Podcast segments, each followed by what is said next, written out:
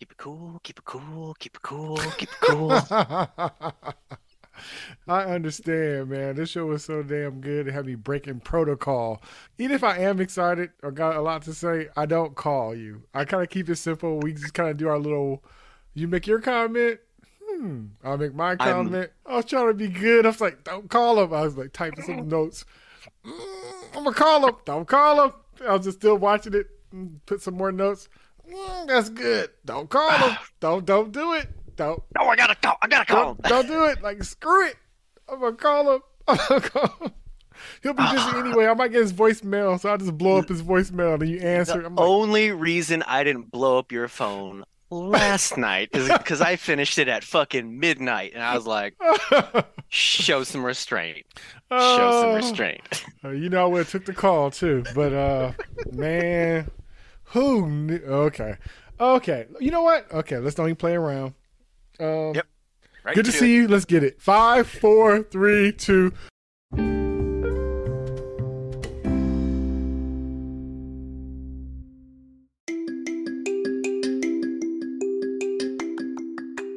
All right, so we're back again for another one, and tonight I have with me Ryan, the geek extraordinaire, Aiden. I am your father.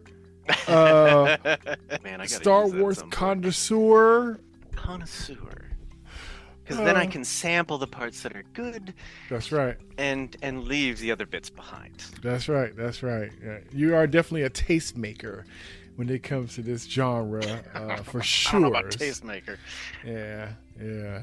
And just for gentle listeners, as a tone set, we're going to start off, or try to, nice and calm and laid back. And this is the counteract, the expected hype and excitement about how much the two of us enjoyed episode 10 and the yes. third arc for Andor.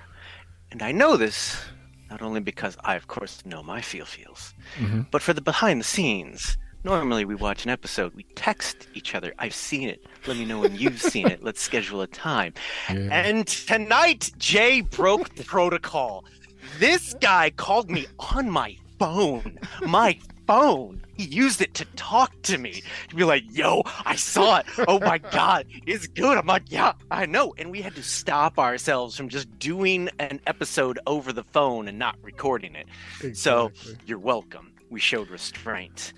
I was weak. The show was that good. And I was itching the whole time just watching. I'm thinking like, I'm gonna call him. And I'm like, no, no, don't do. That's not cool because you, are gonna say everything you're gonna say. Save it for later. Watch it a little more. And they're like, oh, that's good. I'm gonna call him. I'm gonna call him just to say hi. You know, just let's see what Ryan's right? up to at nine o'clock at night. Let's just check in on him, see what's up. ironically listening to one of Jay's episodes. it was it was the Atlanta Bill Cosby tangent, and I was like, he's calling me, and I'm in the middle of one of his episodes. Rude. Funny oh. man, that's funny this fucking show. Man. So I, I again just pulled up IMDb because I wanted to make sure I had, you know, the actors' names and stuff and the character names and stuff. Right. And it was and it was showing the queue of episodes and I had to refresh it because they didn't have the name for episode 10 last time I had it up. Mm-hmm. And so 10 comes up, but they also have the star ratings. It's just IMDb, oh. so take it grain of sand. Mm-hmm. But you can see a very interesting pattern of like the first three episodes start like the mid sevens, like 7.4, 7.6, and then the third one, right? The mm-hmm. third one in the arc, like jumps up into eight. And then the next one jumps down to the mid to high sevens.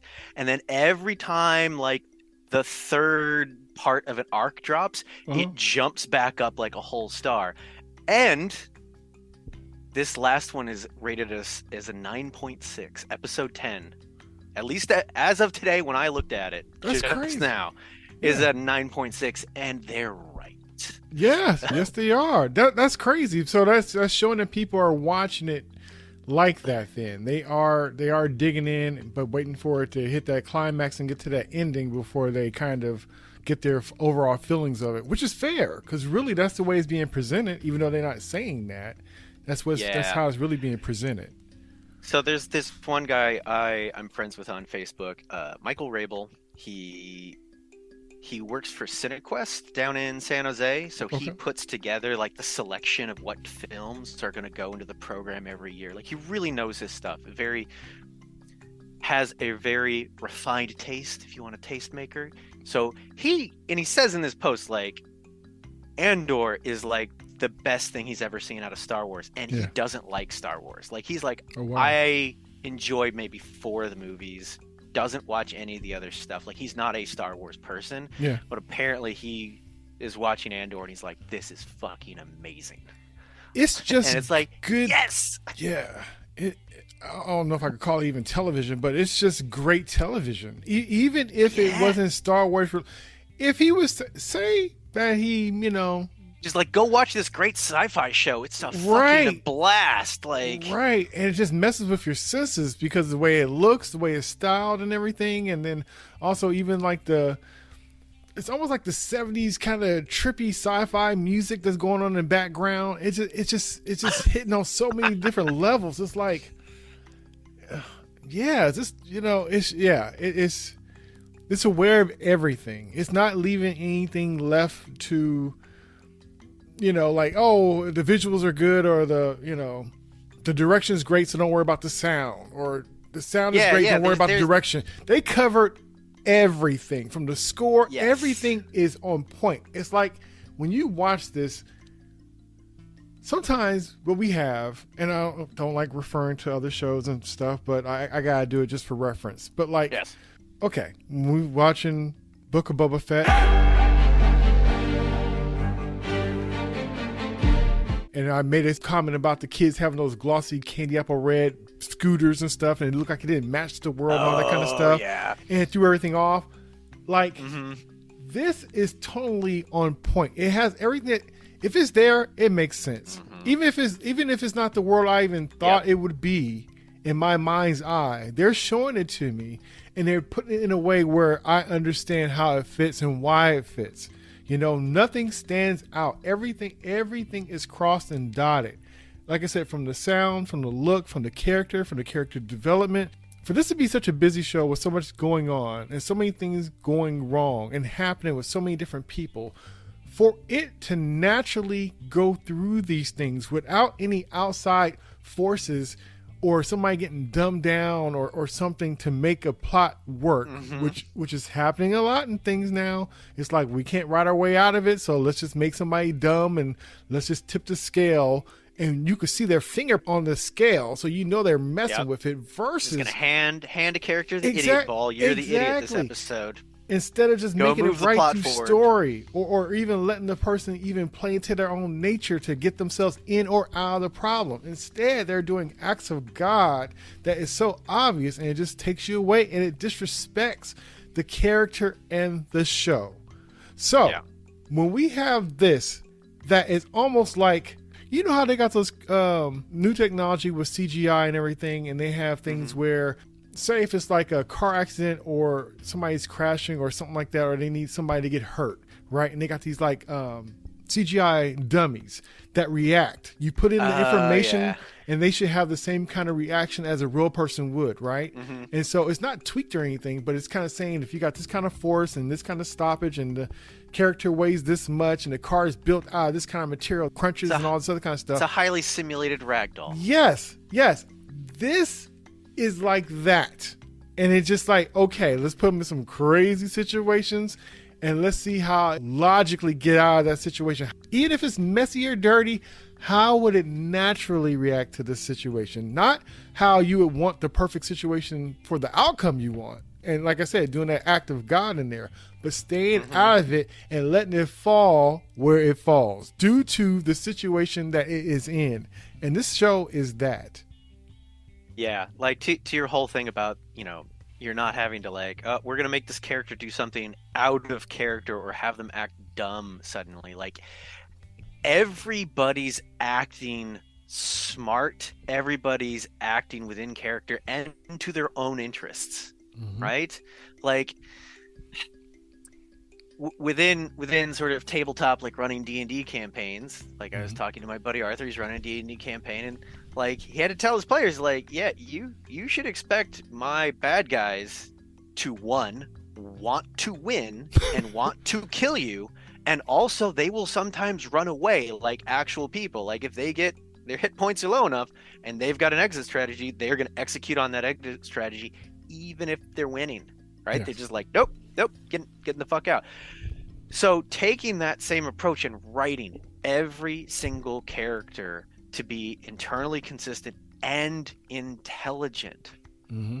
so, for example, so with the Intelligence Bureau, the ISB, we've seen these meetings, and the the redhead in the room, uh, Lonni, Mhm. right? He's one of the, the other sector chiefs, and he's kind of been in the background, occasionally chimes in, but it's I think it's episode nine really now, where the ISB has come across a rebel plot.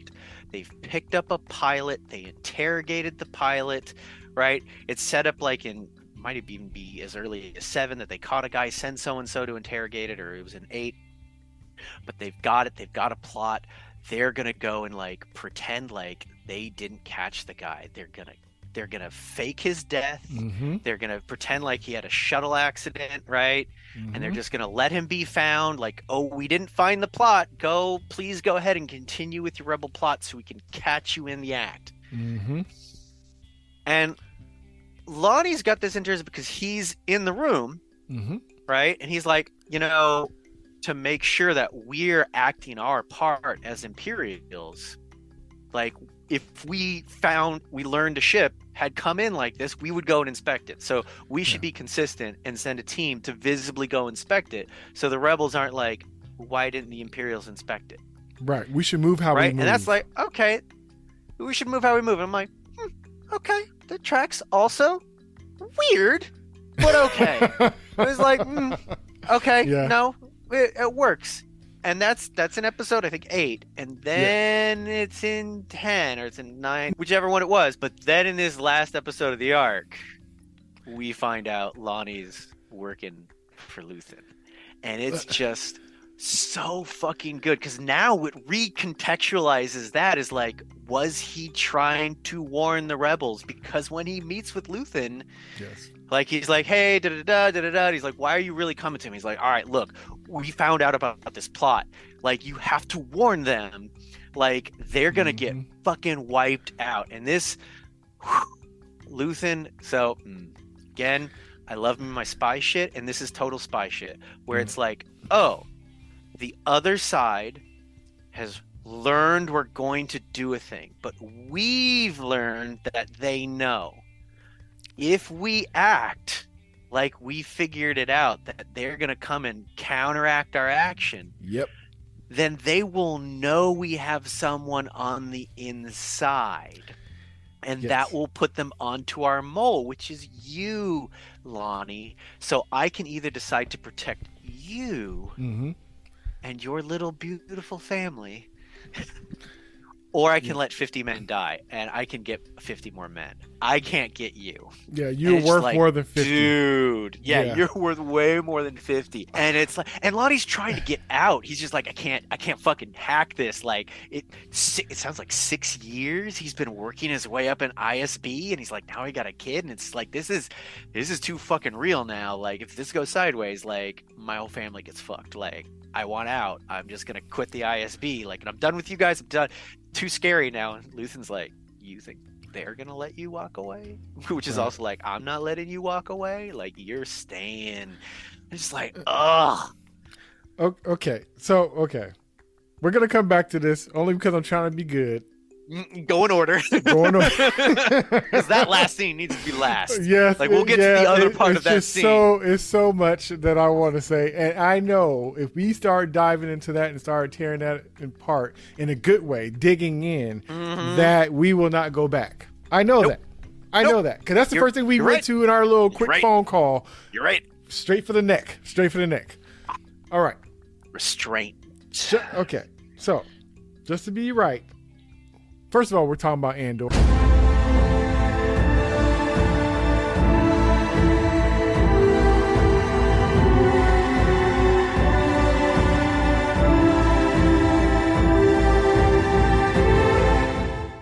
yes We're talking about episode 8, 9, and 10. mm-hmm. Okay.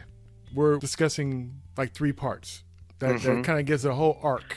One, And- two, three, then four, five, six, seven Seven? is a transition episode, and yes, yes. eight, nine, ten is Eight, our nine, third 10. arc. And we on 8, 9, 10. And boy, okay. Let's start like this. So for 8 and 9, well, we'll start with 8, but we see that we have two tornadoes that's been ripping through this show since the beginning come to a head. They meet, Oh, Right? right? Dude. Episode eight is fucking amazing for being like, hey, these two characters, Syril and Lieutenant Dedra, Yes. is like, yeah, you've been rooting for them because they're the underdogs within their organizations and they're not Right. recognized and they're doing good stuff and they're like really dedicated and they're like, they're fucking monsters. And they've been stirring for this whole time. And you know what? I don't know why, but I never thought that they would even ever collide. I didn't even think that. They were just doing their little their little thing from their side of the room. So not knowing that they would ever meet. And not that the, even the meeting even happened the way I thought it would happen or the totality of that meeting didn't necessarily and it's not over yet, but even that meeting didn't quite work out the way I thought it was going to be. But the fact that it came together was beautiful. Mhm. Beautiful. And the thing is, that reaction that they had to each other was very honest and true. Versus Mhm. how somebody else would have handled this, it'd have been like, You're chocolate. I'm peanut butter. Let's make Reese's. right? Instead of that, the chocolate was like, mm, You seem kind of weird, peanut butter. I don't know Yeah. you.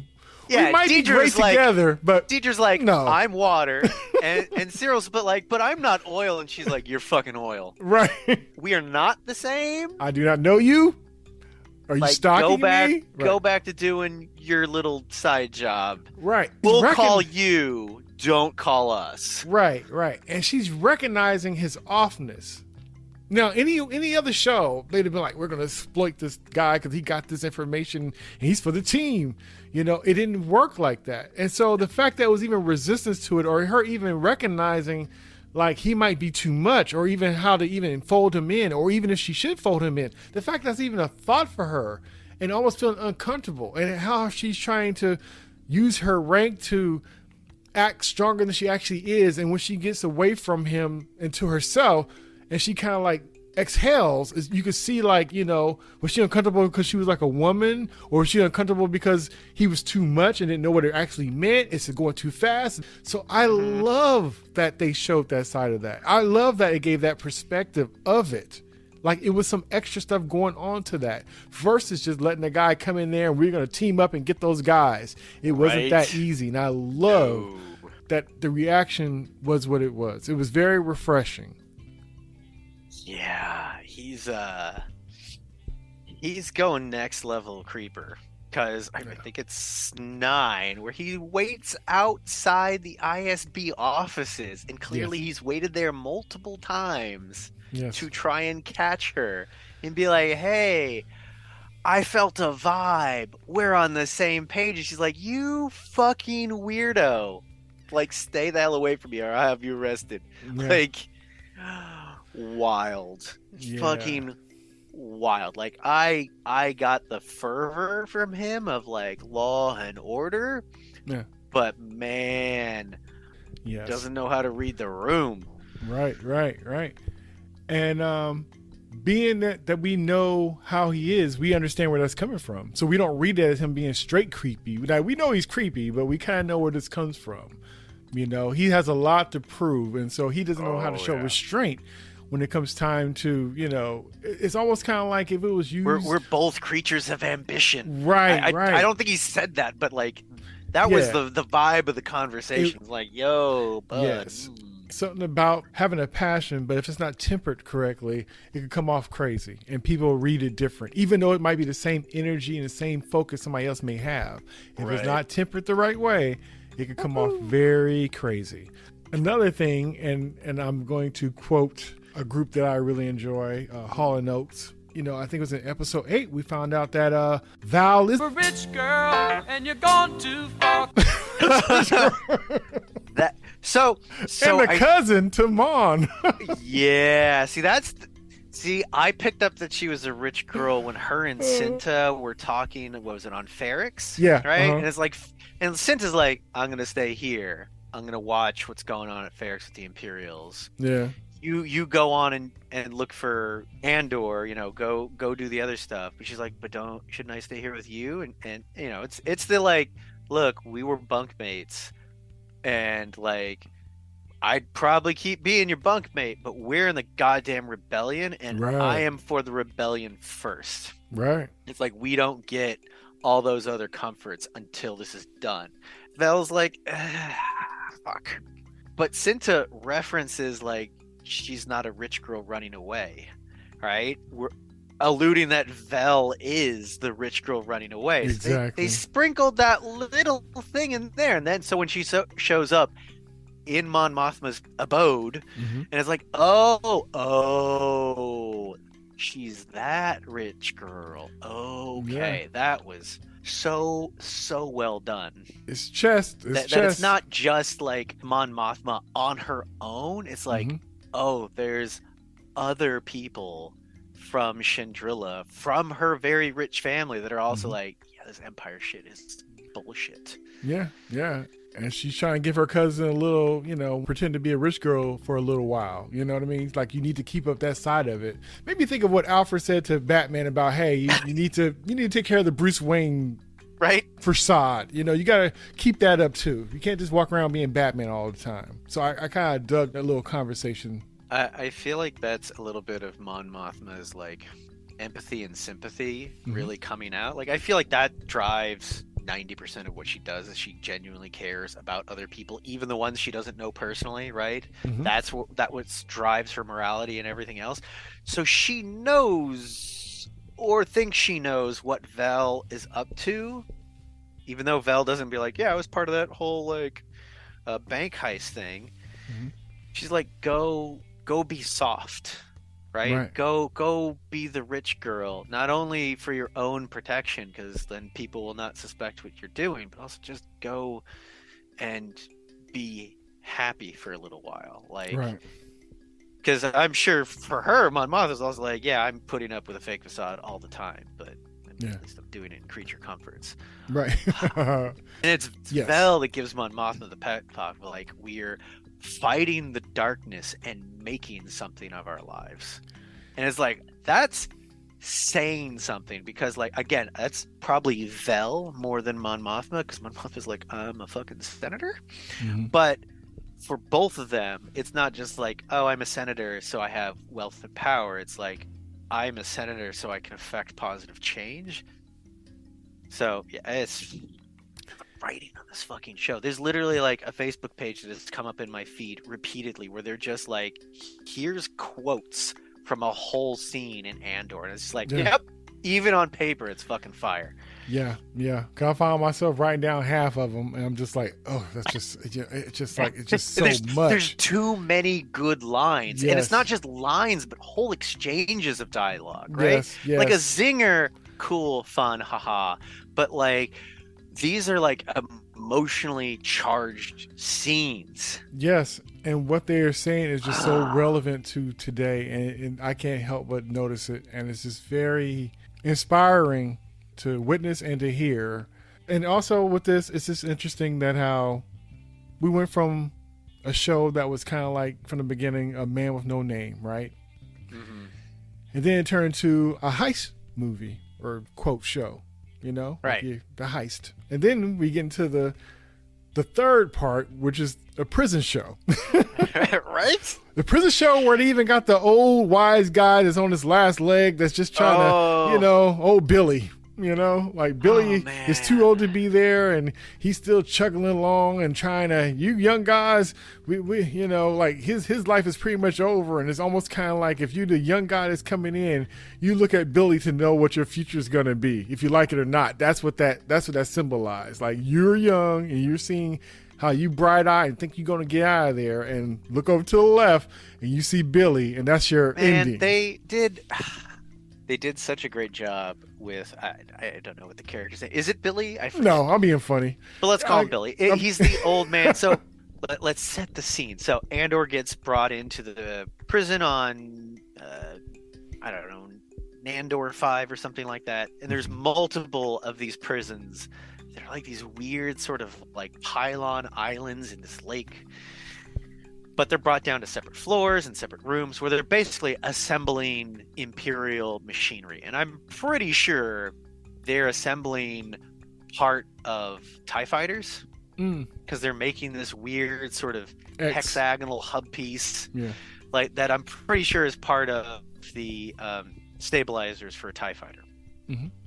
but there's six people at each station da da da da da and billy's one of them and they're just like cranking these things out for like 12 hour shifts mm-hmm. right just forever and there's so many times where in, instead of everyone resenting billy and you see Cassian do this specifically of like, oh, let me help you. Like they're keeping him up because he's gonna get out soon. Yeah.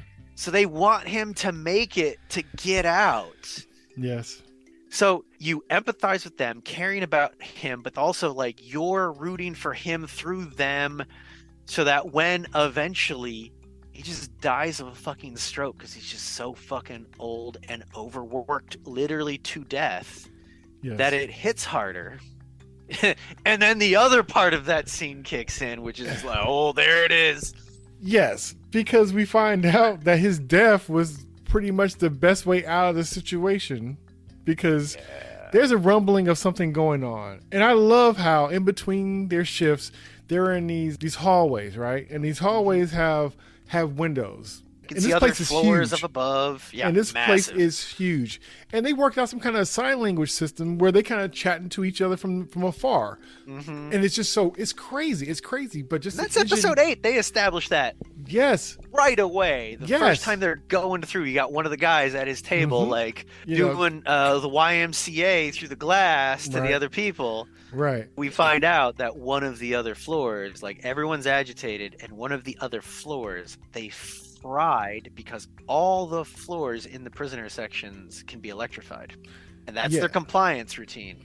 hmm Yeah. And so they find out that like everyone's upset. What's going on? What's going on? What's going on? And they find out from the doctor that is called in to let Billy go gently hmm that what happened on 2 was that someone got cycled out like their time was up. They all got clocks in their little beds of how Yeah. soon they get out of the prison. Someone got transferred They were on four, and then they got and they transferred were to. and they were they were supposed to be leaving and when their time was up they just said nope you're going down to floor 2 you're not Yeah. leaving the prison Right, and they realized he was Uh-huh. from another floor.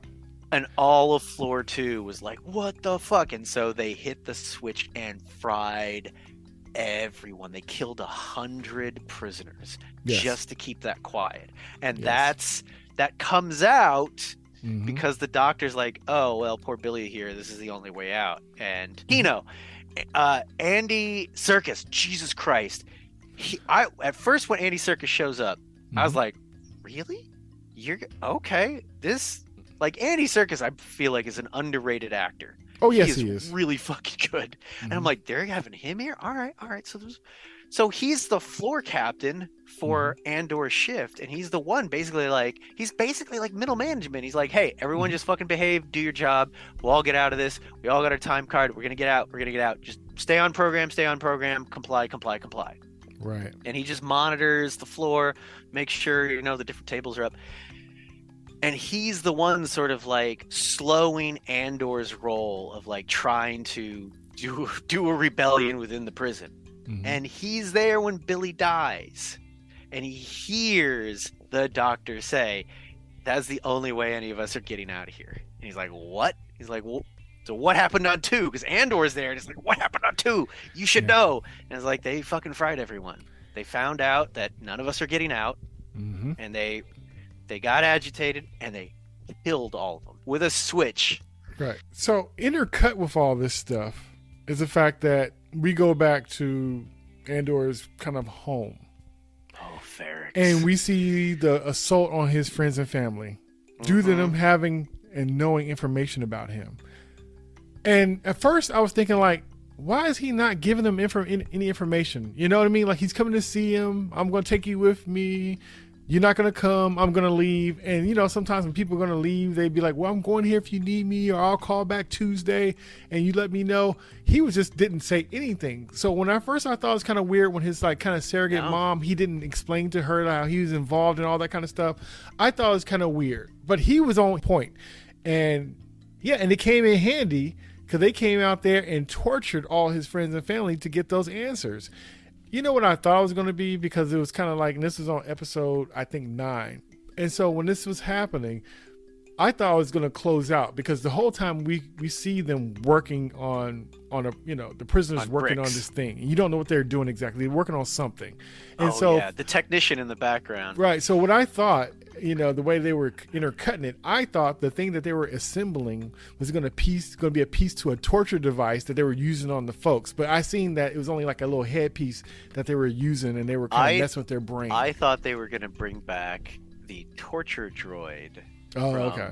from A New Hope, right? Yeah. That Vader tortures Leia with. Yeah. I was yeah. like, are they going to bring that out? yeah, and they but didn't, and it was so much better and so Yes. much more horrible. Yes, yes, but yeah, th- but that's what I thought he was going to do. Cause I thought it was going to tie in and be like, oh, he's building the the actual thing that's going to be hurting his, you know, And they be hurting his didn't. They, didn't. go and explain. No. Here's the origin of the torture droid. Yeah. This is the doctor that made it. It's like, no, here's a totally other person that also made a horrible thing. They zig when you think they're gonna zag. They're playing with us. They're knowing the tropes they're doing, and then they're on purpose being messy and switching it. They are going 200 miles per hour and hitting the brakes like On a dime. on a dime. Like no, and, and it's the crazy. amazing thing is, so this torture device, this, uh, it's so monstrous, and it's the scientist technician that's there just explains it like he's talking about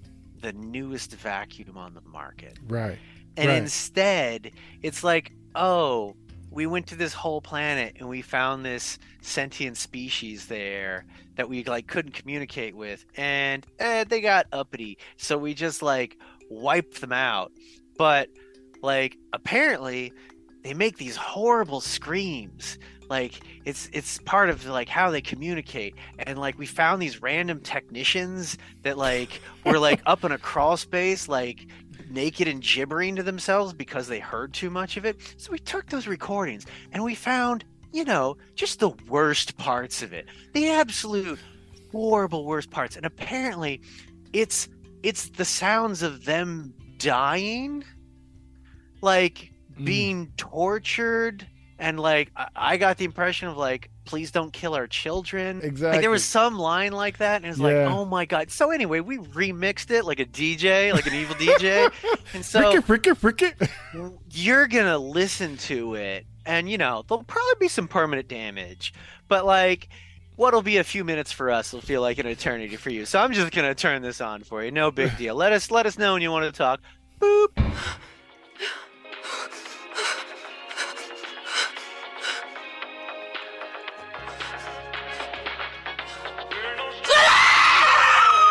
and just get Bix when they turn it on just like her whole body locking up and just like screaming Mhm, and then it like cuts out and it's like oh fuck man. And, so well done and that administrator, he was so giddy about it because Dedra's like, you know, you know, basically you're not gonna get the answers out of me, and she's like, yeah.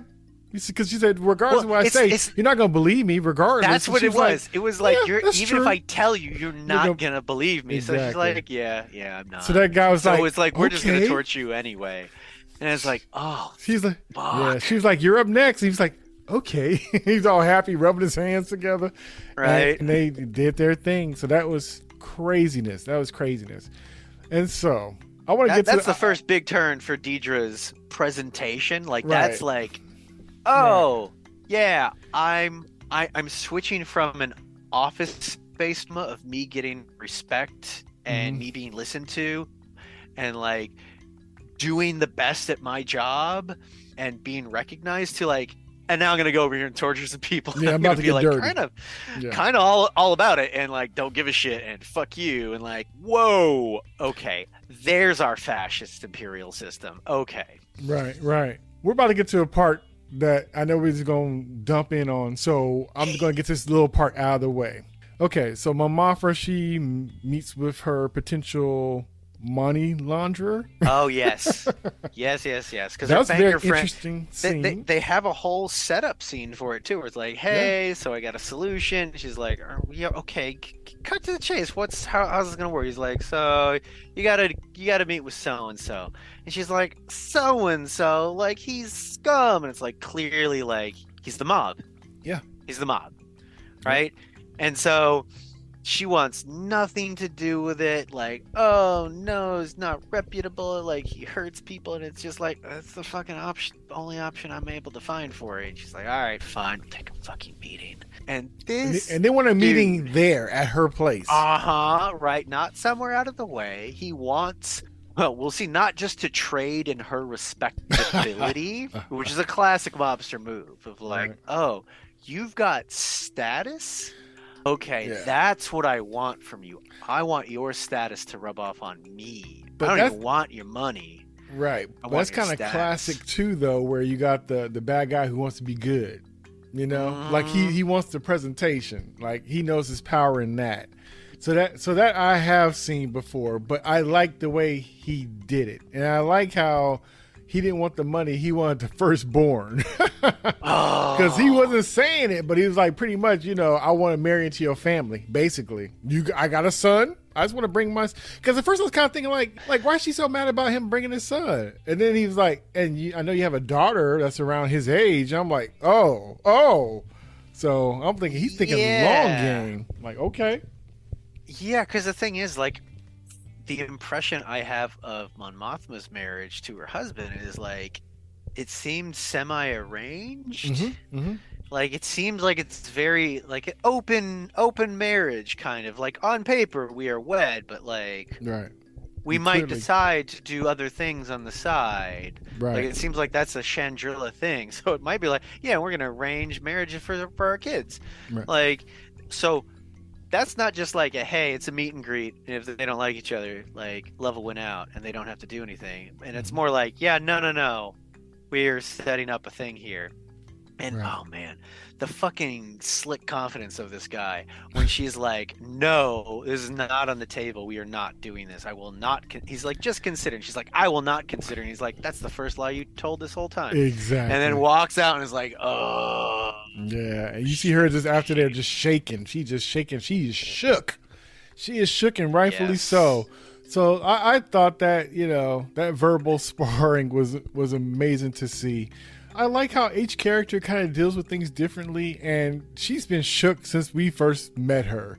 And it's very interesting how so many people that is involved with this situation is very confident and even if they are nervous about it they are pretty strong in their convictions and not that she isn't Mhm. but the way she deals with it is very different than everybody else i'll, I'll say that because she seemed to be fighting you know what i guess we're seeing the break in her in her mask and i think everybody else seemed like they got a good handle on it but hers is constantly having to be repaired as she goes Yes. uh, and she's holding it from moment to moment versus Mm-hmm. like other people sliding in and out of it with a back turn you know and she's constantly fighting to keep her face for together for a politician, her poker face is shit. Yes. Like, it, it's it's okay at best. Right. Because like there, there's even like the the party scenes and stuff like that where she's just like she's going out of a conversation hmm and like walking and like her face will just change a little bit. Just like ah fuck this or like ah like you could read hmm so it's subtle it's quick but it's there. Like her poker face is not great. Right. Not great. Right. So yeah her performance i think is just fucking excellent. It is. and like she i think in part because of her privilege she's able to hold on to as luthen would say her decency right and Oof. she hasn't had to get her she hasn't had to get her hands dirty like Right. in various ways right she's she's detached from all of that but like she's gonna have to cross some boundaries Mhm. like that is the that if she has an arc this season is that's what it is. Mhm. is like she wants to do the right and moral thing but she's gonna have to get her hands dirty in some ways like this is going to be a rebellion. Like it's going to be messy. Like Yeah. one way or the other, there's gonna be blood on her hands, right? Yeah. But I think that's also different from like I gotta put my daughter's body on the line Mm-hmm. in a very personal way. And that's just yeah, yeah, Yeah. Her her mask I would say utterly breaking at the end Yeah. of that conversation. Yeah. yeah that's Yeah, and I appreciate the realism in that situation because many times people are down for the cause until their foot gets stepped on. You know, everything's always Right. cool in theory, but it's a whole different thing, and everybody's not built for it. And so I just like that it shows that side of it too. I love it. with episode 10 like Mhm. there's the entire prison break Here we go. but then all the other pieces are about what are you willing to put up right Mhm. what are you going to ante in and so for Mon Mothma at the moment it's like well are you going to put your daughter on the line right, Right. and ironically Lonni Luthen's spy the ISB agent inside he's got a daughter right and it's like Mhm. yeah I made the vow but I got a daughter now like this this is fucking real now like it was just me on the line Right. right like there's this whole thing like my my writer friend uh, used to say that like people people in their 20s men particularly write stories about what they're willing to die for Yeah. and then pe- and then men in their 30s and beyond write stories about what is worth living for Yeah. Mhm. Right and it's like what's the deciding factor do they have kids Yeah, because we are all, especially for men, we are based on what we have to lose. And, you know, when you're younger, only thing you have is yourself. right And depending on ego and status and all this other kind of stuff, you know, you can be kind of go loosey out in a blaze of glory Right. it's like oh now i have a kid I But you got to come home. around. You have to come Yeah. home. You have something to Mhm. fight for, live for, which can make you even more dangerous. But if anything, it kind of keeps you more docile because you know that certain things could lead to potential death, and it's going to matter. you should So- hopefully be more conservative Right, right, in, right. in your risk taking Right, right. Yeah. So that's that's usually what goes with, you know. And then after your family is older and you get older, then you go from family to community, and you're worried mm-hmm. about taking care of the outcome of everybody because you already took care of your nest, and then you are to the community. right But that's this kind of cycle. Yeah, but that's the cycle of us, and that's how it should go. But um, okay, so we're gonna touch back on on Lonni and Luthen at the very end because it ended like that, but also it was cut like this thing cut so nicely in between because Mhm. they're kind of going through the same journeys but on different sides of it, and it's all true for them and their reality and situation, and it's just brilliantly done.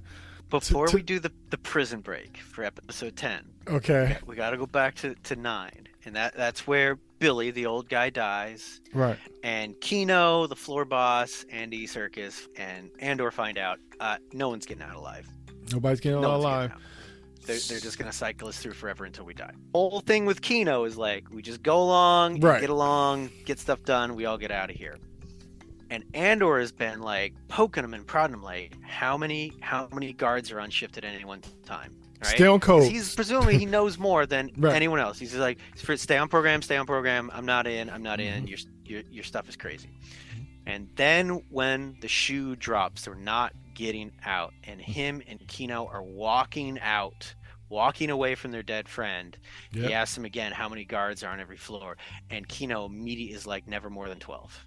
And it's Yep. like, okay, now now we've brought him across the threshold and Yeah. that's how that episode ends and brings us right into 10 and Yes. now it's like everyone on the floor is like Yes. let's fucking go Yeah, I love that little conversation they had before they were getting released back into population, and they're kind of going back and forth. And he's like, you know, you could tell that the Andy Serkis's character Kino, you see that he's trying to work through it because his Yeah. reality is crashing on top of him. yeah he, he like gives him the, the guard count but he's still like a little bit like Yeah. uh, uh, and and Andor's just like look Mhm. we're never gonna have a better chance than right now Right. because right now they're afraid and right. A- Andy's like, but they have all the power.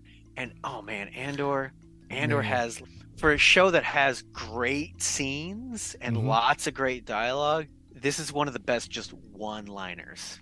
Yes. Andy Andy Serkis says, you know, they have all the power, right? Right. And Andor says, power doesn't panic, yes.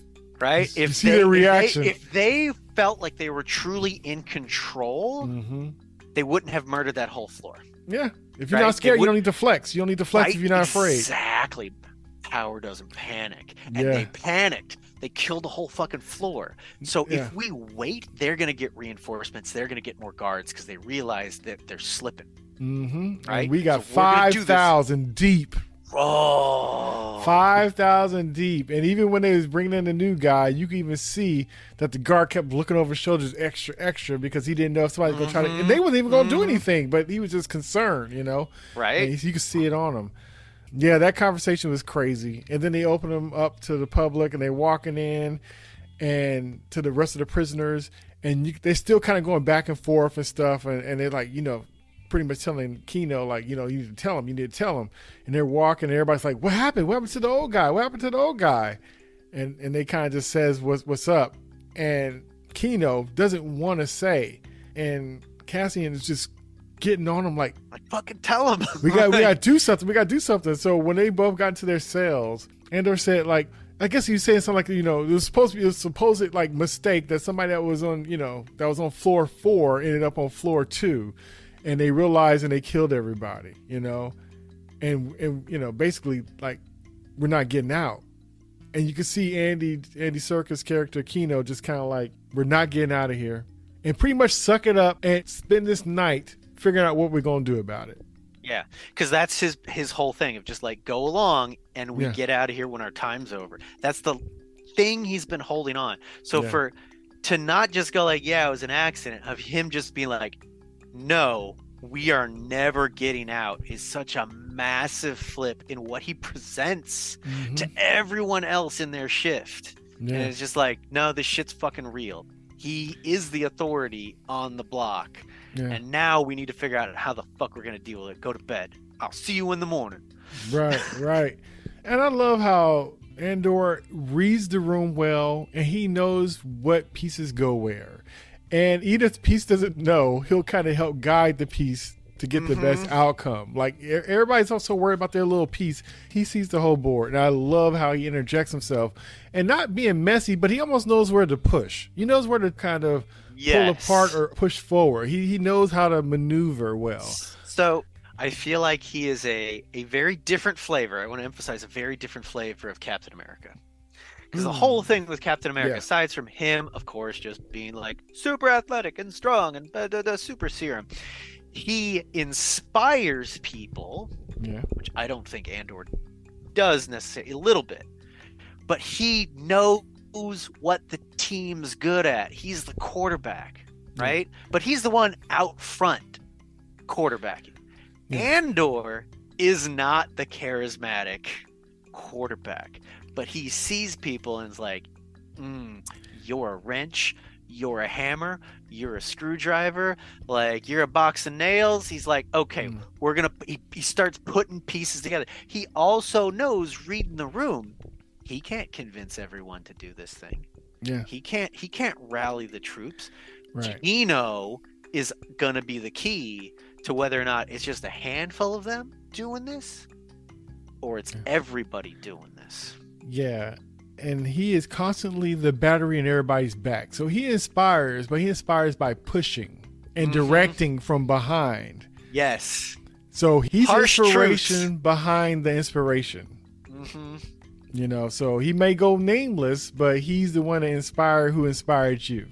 And we saw that with his mom.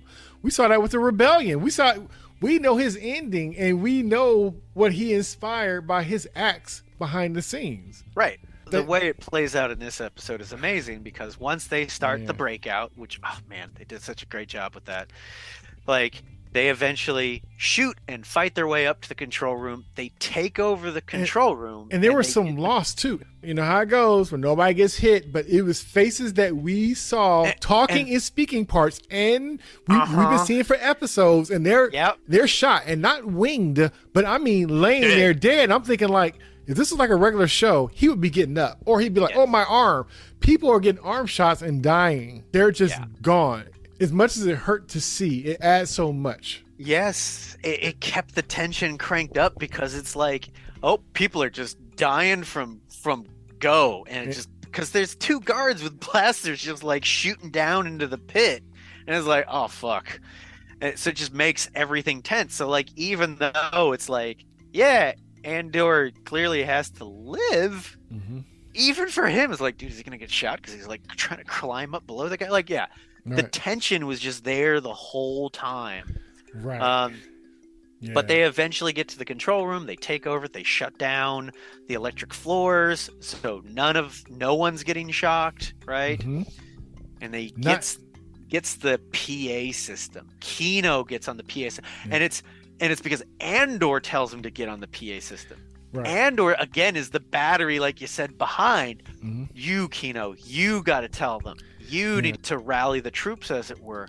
And then Kino uses all the things that Andor told him Right. to get him to rise up and fight back. Yeah. I'm pretty sure almost word for word, like half of what Kino says is things Andor was putting in his ear on previous episodes, and certainly earlier in this episode and at the end of Uh, the the one before it, nine. Yeah.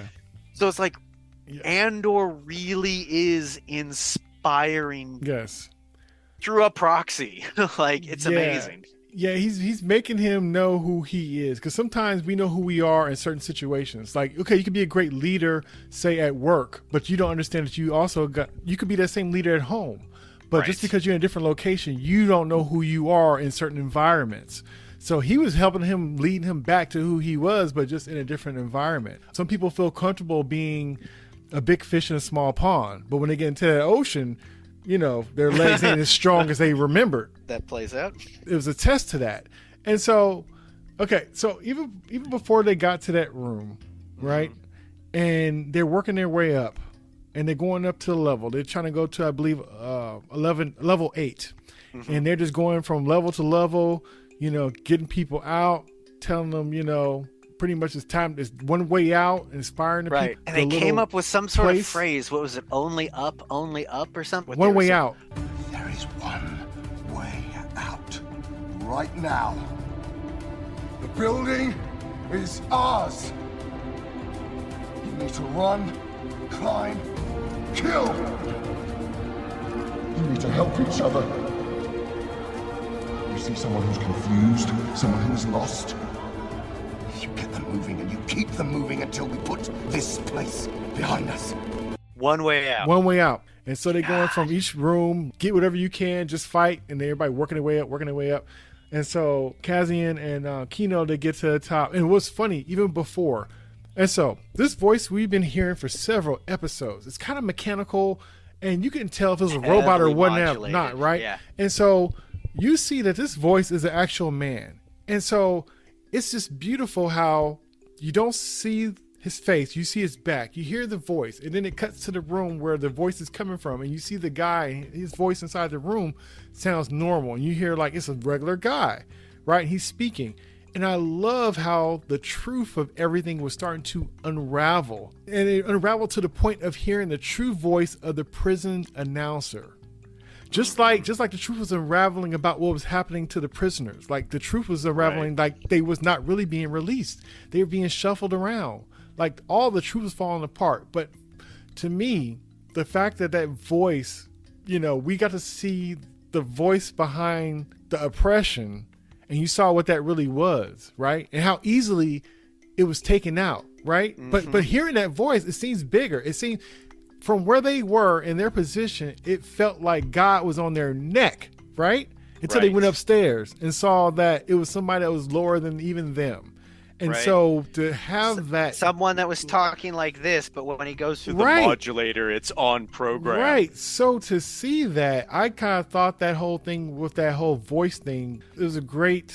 I think it really tied into what kind of happened with this episode and these prisoners and stuff.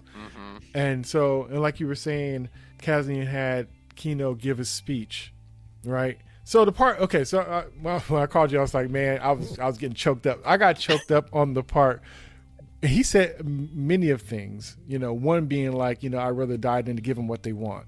Right. But one of the things that really got me was like he was saying, like, you know, you know, if you see somebody, you know, they look confused and lost, you, you help them, you know, right. like you help. it wasn't them. just get yourself out. It's like we're all getting Right, out. right, Get right. Everyone out. You see someone struggling, you pick them up. right, right, because he's like tell them what to do, you know, and yeah, yeah, yeah, it's, it's, It, it, yeah, it's a small but very big thing because it could have just been like, "We're out. Let's get out of here. Yeah. we're all a bunch of criminals. Let's But- go." But, but it was he- like, "No, we are all in this together. We are he- all getting out of here." he knew how they probably would react and, and so i thought it was interesting that he went to those kind of like core values like the stuff like he said that really got me i thought was beautiful when he's like you know it's almost like if you could give all all this hard work that you're doing for that if you could give half of that to trying to save yourself you know we'll be home in no time Right. you know, like sometimes we have such misplaced energy and we fight so hard, but we fight so hard for the wrong thing or we fight so hard in the wrong direction. And then we wonder why we're stuck, you know, and we were just, you know, our compass was just off. We have the energy, we have the fight, but we just don't know where to place it. And so for him to to say that, I thought that was very powerful. And I thought that, you know, when he said like run, climb, kill. Do what you got to do. Right. You need to help each other, help them keep moving. If we fight as half as hard as we are working, we'll be home in no time, and there is one way out.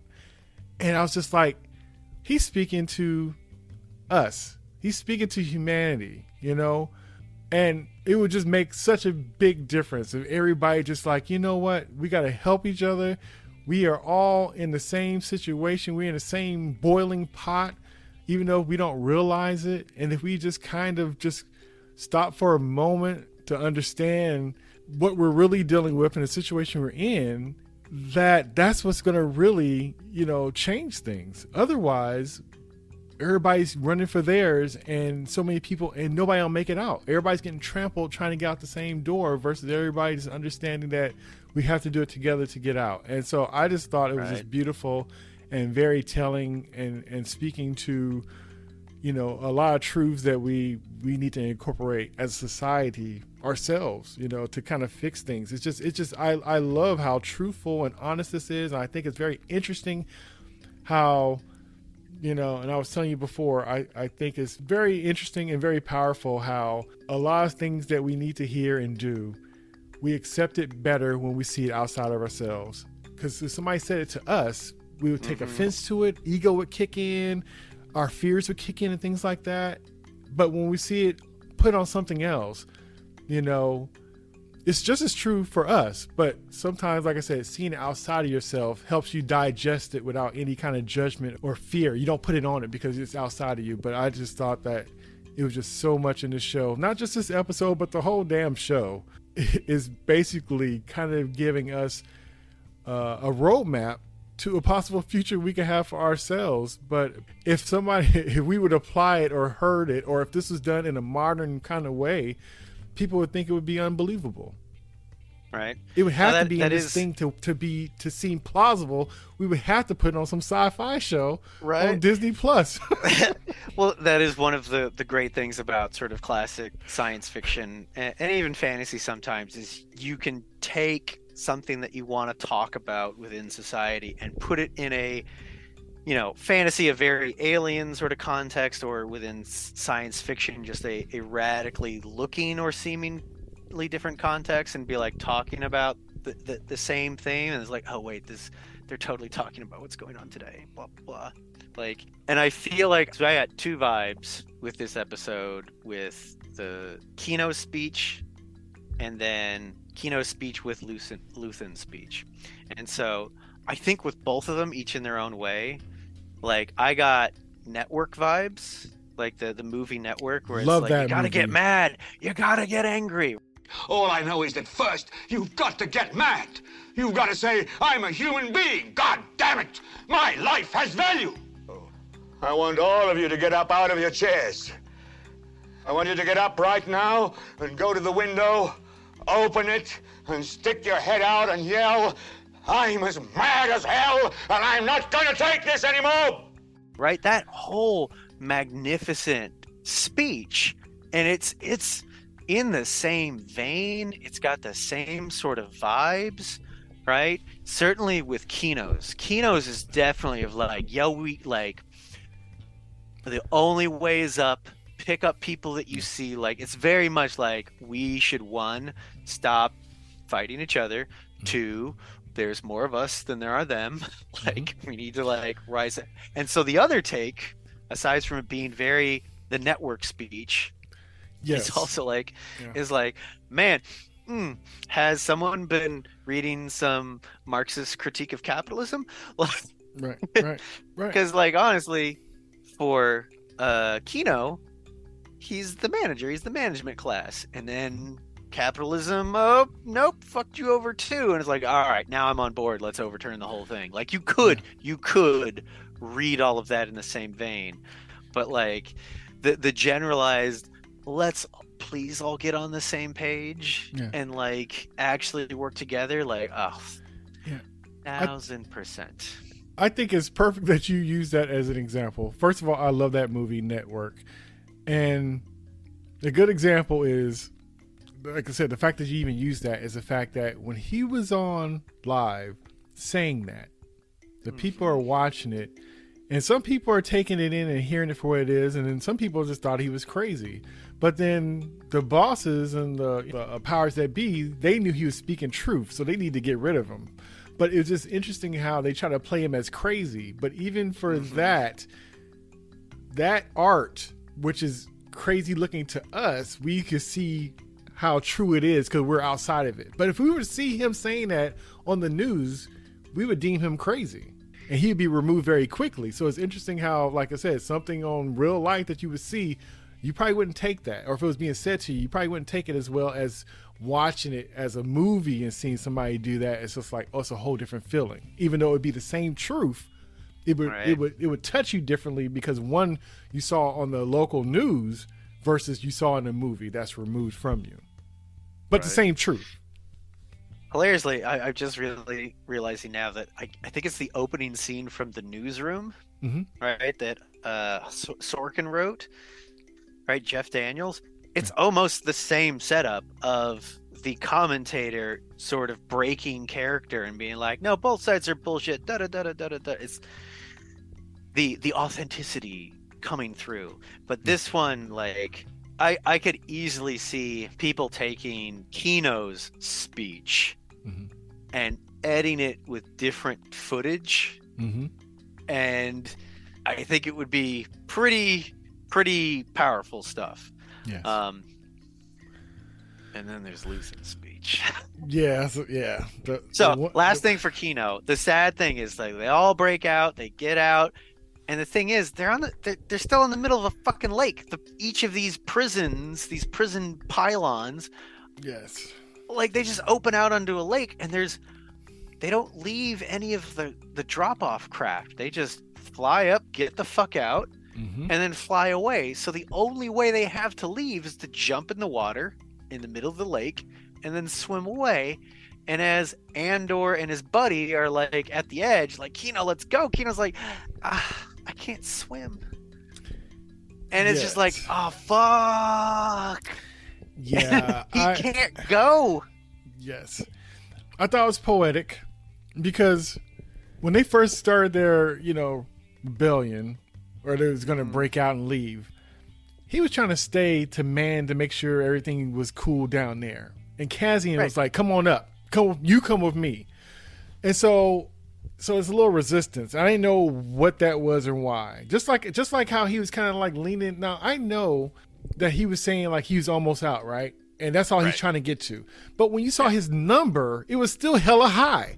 So I didn't understand. To me, it was a mismatch. Like, why are you thinking? Why are you acting like you about to get out sometime soon? Because he's when got you're- at least a year. Because he had your like are 500. high.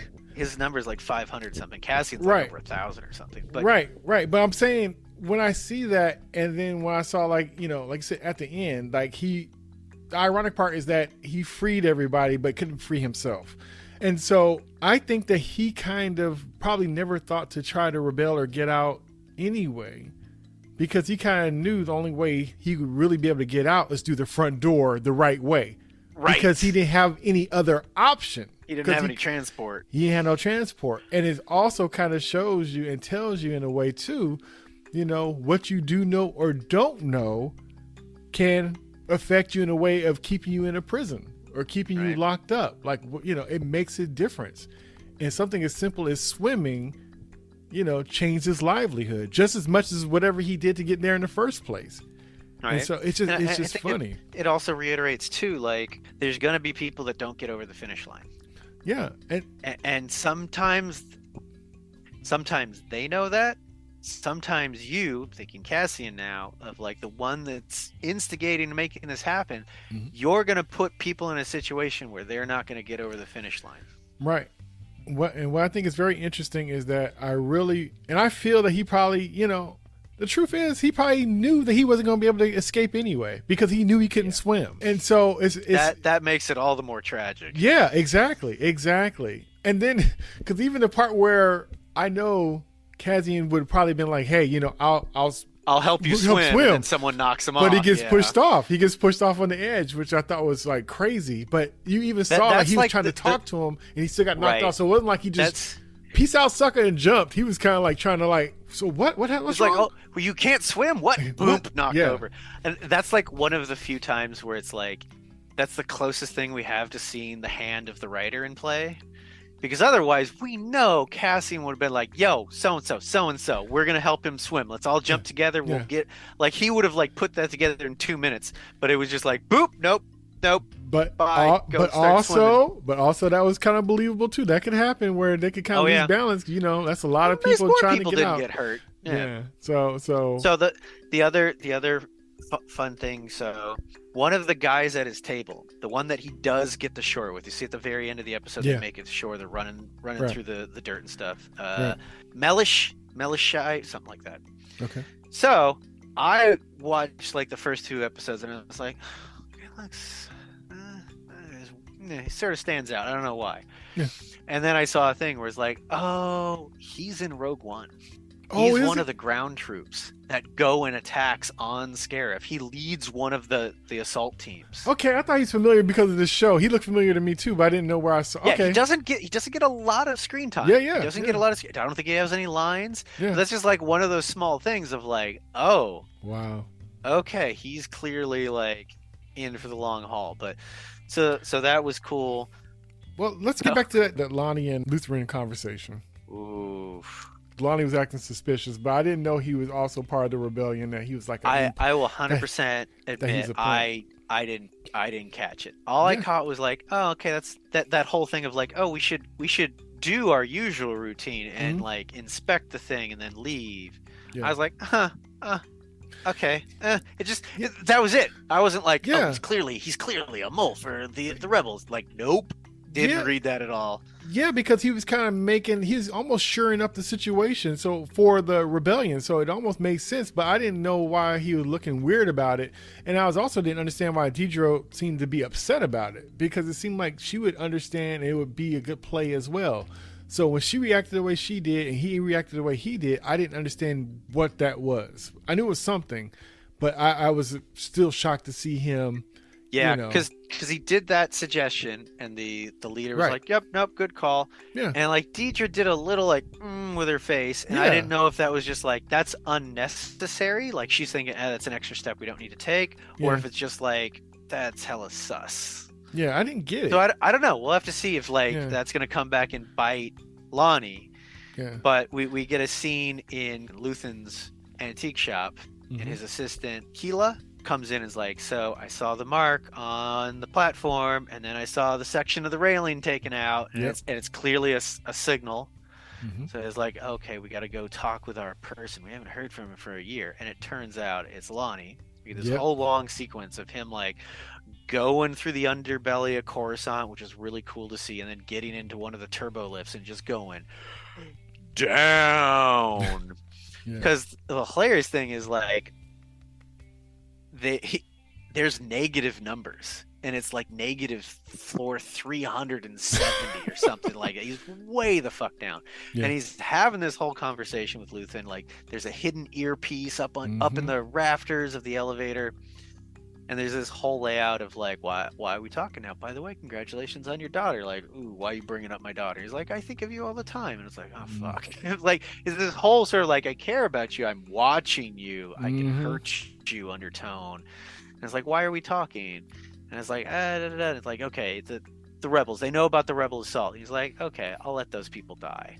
It's like, what is this really about, Lonni? And then they finally get down to the bottom, and the elevator opens. Mhm. And I get the impression that Lonni has never seen Luthen before. really? I, I with the vow thing, maybe, but like, I don't know. In the moment, I was like, has he never seen Luthen before? Is like Luthen like making this real? Like, no, I'm here, and we are going to talk. Might be a subtext that I'm totally misreading. Huh. I- Uh, okay. But Lonni essentially wants to get out, right? Mhm. like this is too real now. I, I guess I made the vows. I followed the vows. I got in at ISB. I've been your mole. I'm living the vows, but I have a daughter now. Like this is too real. I can't do this. I need to get out. Mhm. Right? And Luthen's like, you can't get out. Like they're not gonna let you get out. I'm not gonna let you get out. Like you're too useful. Yeah, they need a superhero, and he's a superhero. Yeah, he's a super mole. And then Lonni Lonni goes and says like, uh, like I have to sacrifice all this stuff. What have you sacrificed? And here I thought Kino's speech was gonna be the oh my god on fire, and it was like, no, no, no. All the the whole arc, including the prison break with Kino, was just stoking this furnace Mm-hmm. this this furnace of like tension and what are you going to sacrifice Mon Mothma? What are you going to put on the line? You're going to put your daughter on the line. Lonni at the end here. I, I don't want to put my daughter on the line. This is too much. Like, Mhm. what does it take to like push a small rebellion within the prison? What are you going to sacrifice? That's all just more coal into the furnace, into the furnace. And Lonni says, "What have you sacrificed?" And Luthen, with was it Scars, Stellan Skarsgård, Starlin. reach Yeah. Starlin Skarsgård reaches into the furnace and Yeah. pulls out a blazing sword and says, "Let me tell you, motherfucker, about what I sacrificed." Man. Oh, Man, I'll tell you this. What I did know, I've already ah. seen that speech remixed. I've already seen it remixed with other footage from Andor of him just like, Wow. "What have I lost? Like, oh, what have I sacrificed? My, just, the the crazy part is is that I knew what he was going to end on. I I knew that it was going to end on that.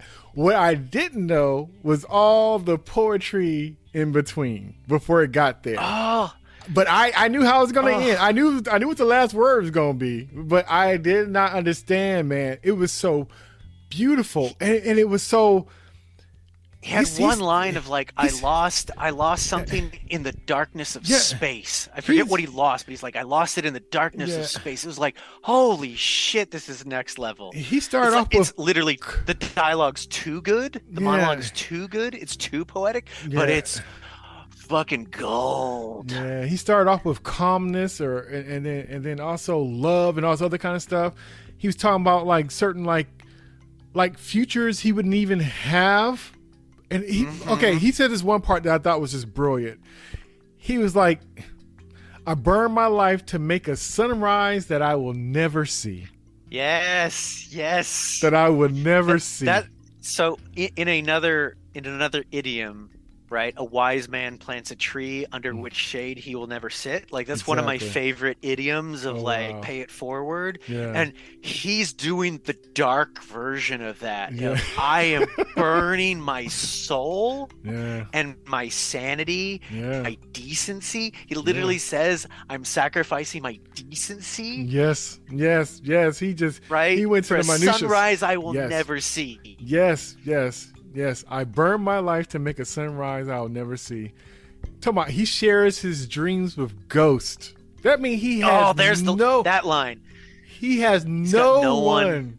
to dream or share mm-hmm. his dreams with. He shares them with ghosts because he can trust no one. He cannot be him. He cannot give himself to anyone because Well, it could the even- jeopardize everything. The, the even darker, sadder part of that is it's like he could have just said, I share my dreams with no one. He shares them with ghosts. He shares Right. them with the dead people that he's probably gotten killed. Mm. Mm. Right? And it's just, ugh, Yeah, because he basically said too that he he knows he's damned. He knows he's going to hell. right. Like he already, you know, made peace with that. He knows. Ooh, that was crazy. He's, pay, he's paying checks for like his ego 15 years ago. Like there's for a calculation he made like 15 years ago where like he saw the writing on the wall and he's just like, ah, fuck. And his ego couldn't let it go. It all That, cost. that, like, I haven't had a chance to rewatch this episode yet. And this is, I'm definitely going to rewatch this episode because it's on fire. And I feel like it's one of those thi- things where it's like you want other people like again us needing to cut a psa for this fucking show but it's Right. like you really want people to see this but you also don't want any of it spoiled because like really Kino's speech Luthen's speech it all works not only because of just this arc of three episodes but it's the whole thing up Whole to this thing. point Mhm. like it, it doesn't have enough resolution to be the end of the season but if they had just been like added one or two more like a scene or two after that to wrap up the season it would have been like oh oh amazing but we still got two fucking episodes right, right. So what? What else is there? But I love that. Regardless, if you know, say we no more internet or whatever, no more Disney Plus, whatever. Somebody pulls the plug or whatever. We have completed a journey in a Right. way, you know, and so this is just icing on on top of a wonderful cake. And so, you know what? I hate to bring it up, but on other shows, they dig a ditch that they can't possibly get out of in one or two episodes left. So it's so nice that we already kind of landed.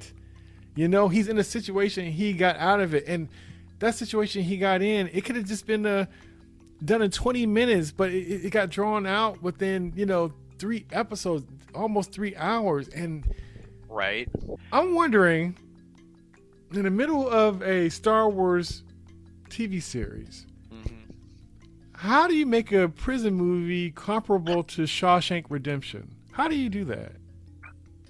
How's that possible? like each of I, How I that was- possible? like the first arc is good for setting setting up the the, the series right? It's it's it's a good arc. It's a good Right. arc to start a season. But then the bank heist is like it's a pretty damn good arc on its own yes. right? And then this prison arc has no right to be this fucking good. No right. And it's fucking excellent right like I, I remember we were chatting about like one of my ideas for a sci-fi show and i wanted a show that was star trek-ish right where Mhm. you go to this planet and then next episode you go to this planet except the downside of doing that new weird planet a week thing is you don't get into anything right? Right. And that's why I was like, well, I would want it where it's like you would spend essentially a three episode arc dealing with the planet, their specific geopolitics, whatever the big plot thing is there, and give it time to breathe and feel like a place and get invested before shit goes sideways, right? Right, and it's like now I'm like, well, I just point to Andor as like that would work. You can do that style of a season structure, Yes. can. right? And, and it works, I think, specifically because it's streaming. Like I think back to like Deep Space Nine and Deep Space Nine, and even some of the other less sort of serialized uh, versions of Star uh, Star Trek. Yeah. They would have two parters occasionally, Mhm. but that's a huge risk for syndication because if you miss part one or part two, too bad for you. Right. But with streaming, oh no, I can I can surely go and catch this entire arc and then the next entire arc and like the whole thing isn't available as a smorgasbord. It's just a question of has the episode dropped yet. Right. So like, people best be taking fucking notes. Like, That's right.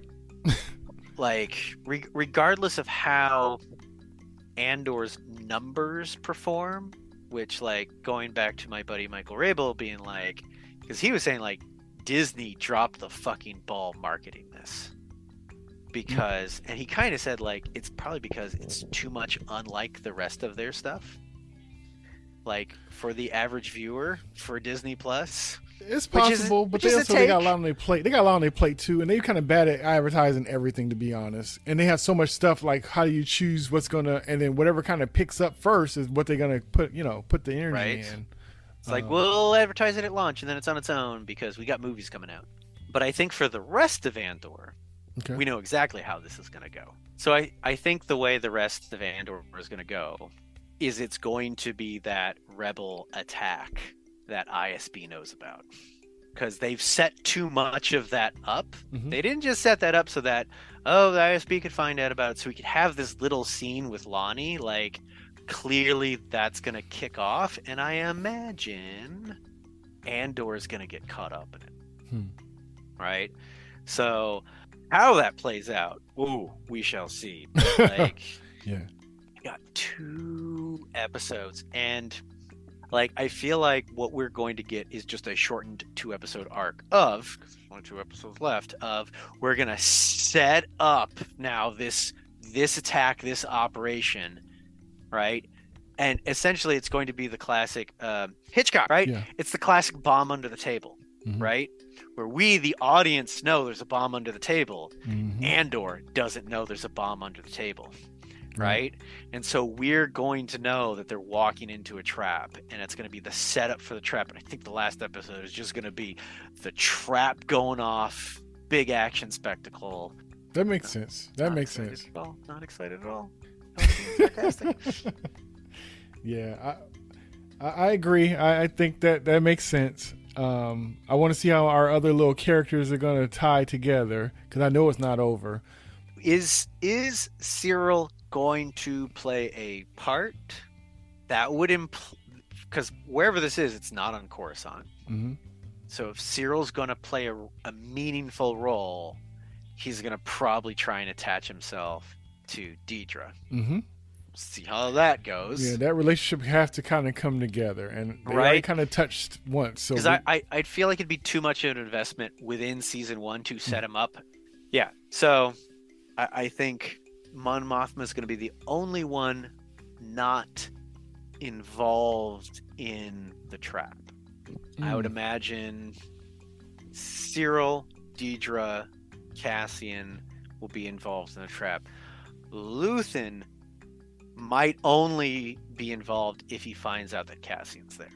Hmm. But again, we'll see now. He's like, I was ready to let 50 people die. right, I gonna let- 51 people die. Right? yeah. He seems to have taken some sort of shining to Cassian. So, yeah, that'll be uh, that'll be interesting. I think they're gonna play it like a two-hour movie, and I can't wait to see how this goes. It really will be. Yeah. I was checking the runtime for the last one. It was like 45 minutes. That's with the intro and and the credits. So it's like, you know, a 40 40 minute long episode, but Jesus. They crammed it in. Yet again, no fat at all. yeah, yeah. I hate that this is gonna be over. Um, right? I really do. I, I really do. But um, it's no reason for me not to think that it's it's gonna not land. I think it's definitely gonna land. It's been landing ten episodes deep, so there's no reason why it shouldn't. Yeah, I, I think the last two are going to execute on par Right. with everything else. It's going to be interesting to see if this season gets legs after the last episodes drop, where people can be like, "All right, we've seen the entire season, right?" Because it it is an investment to be like, "Hey, belly up to a potentially another subpar Boba Fett Star Wars offering," Yeah. but to be like, "No, it's all out there." Mhm. and uh, it's a sh- delicious smorgasbord from the left end of the table to the right. Yeah. Dig in, like Yeah. I, I am hoping it gets a bump, because like man, it really deserves it. I think it will. I think it will. And for those who decided not to talk on the show or review the show, they're gonna be behind because we we done put in the work and this show has been good. So for those who are out there searching to see, like, there's not a lot of reviews on this or a lot, not a lot of people talking on it. You got us, and and we've been here since the beginning. And I'm so glad that we, you know, that like we're gonna do it anyway. But I'm glad that, like I said, it's a it's a great show that we look forward to talking. uh, You know, because this this not even our scheduled time. Usually we wait a couple days after the Yeah, after the last episode. you're like, to- I to just talk." finished. We to talk. I was like, holy shit! I I knew I was jazzed about this episode. Uh, was not expecting the phone call of like, oh my god, this show. Yeah, I had to I had to had to say something. had to say something. But yeah, this is I, I can't wait for the for the last two. Like I said, it's gonna be bittersweet for sure. But yeah, I am very much looking forward to it. Huh. I don't know what else to say. Can't fucking wait. yeah, yeah. All right. Well, this has been Jay and Ryan talking about Andor episode 8, 9, and 10. Until next time, peace. And Star Wars. Dad jokes. Boom. Oh, great.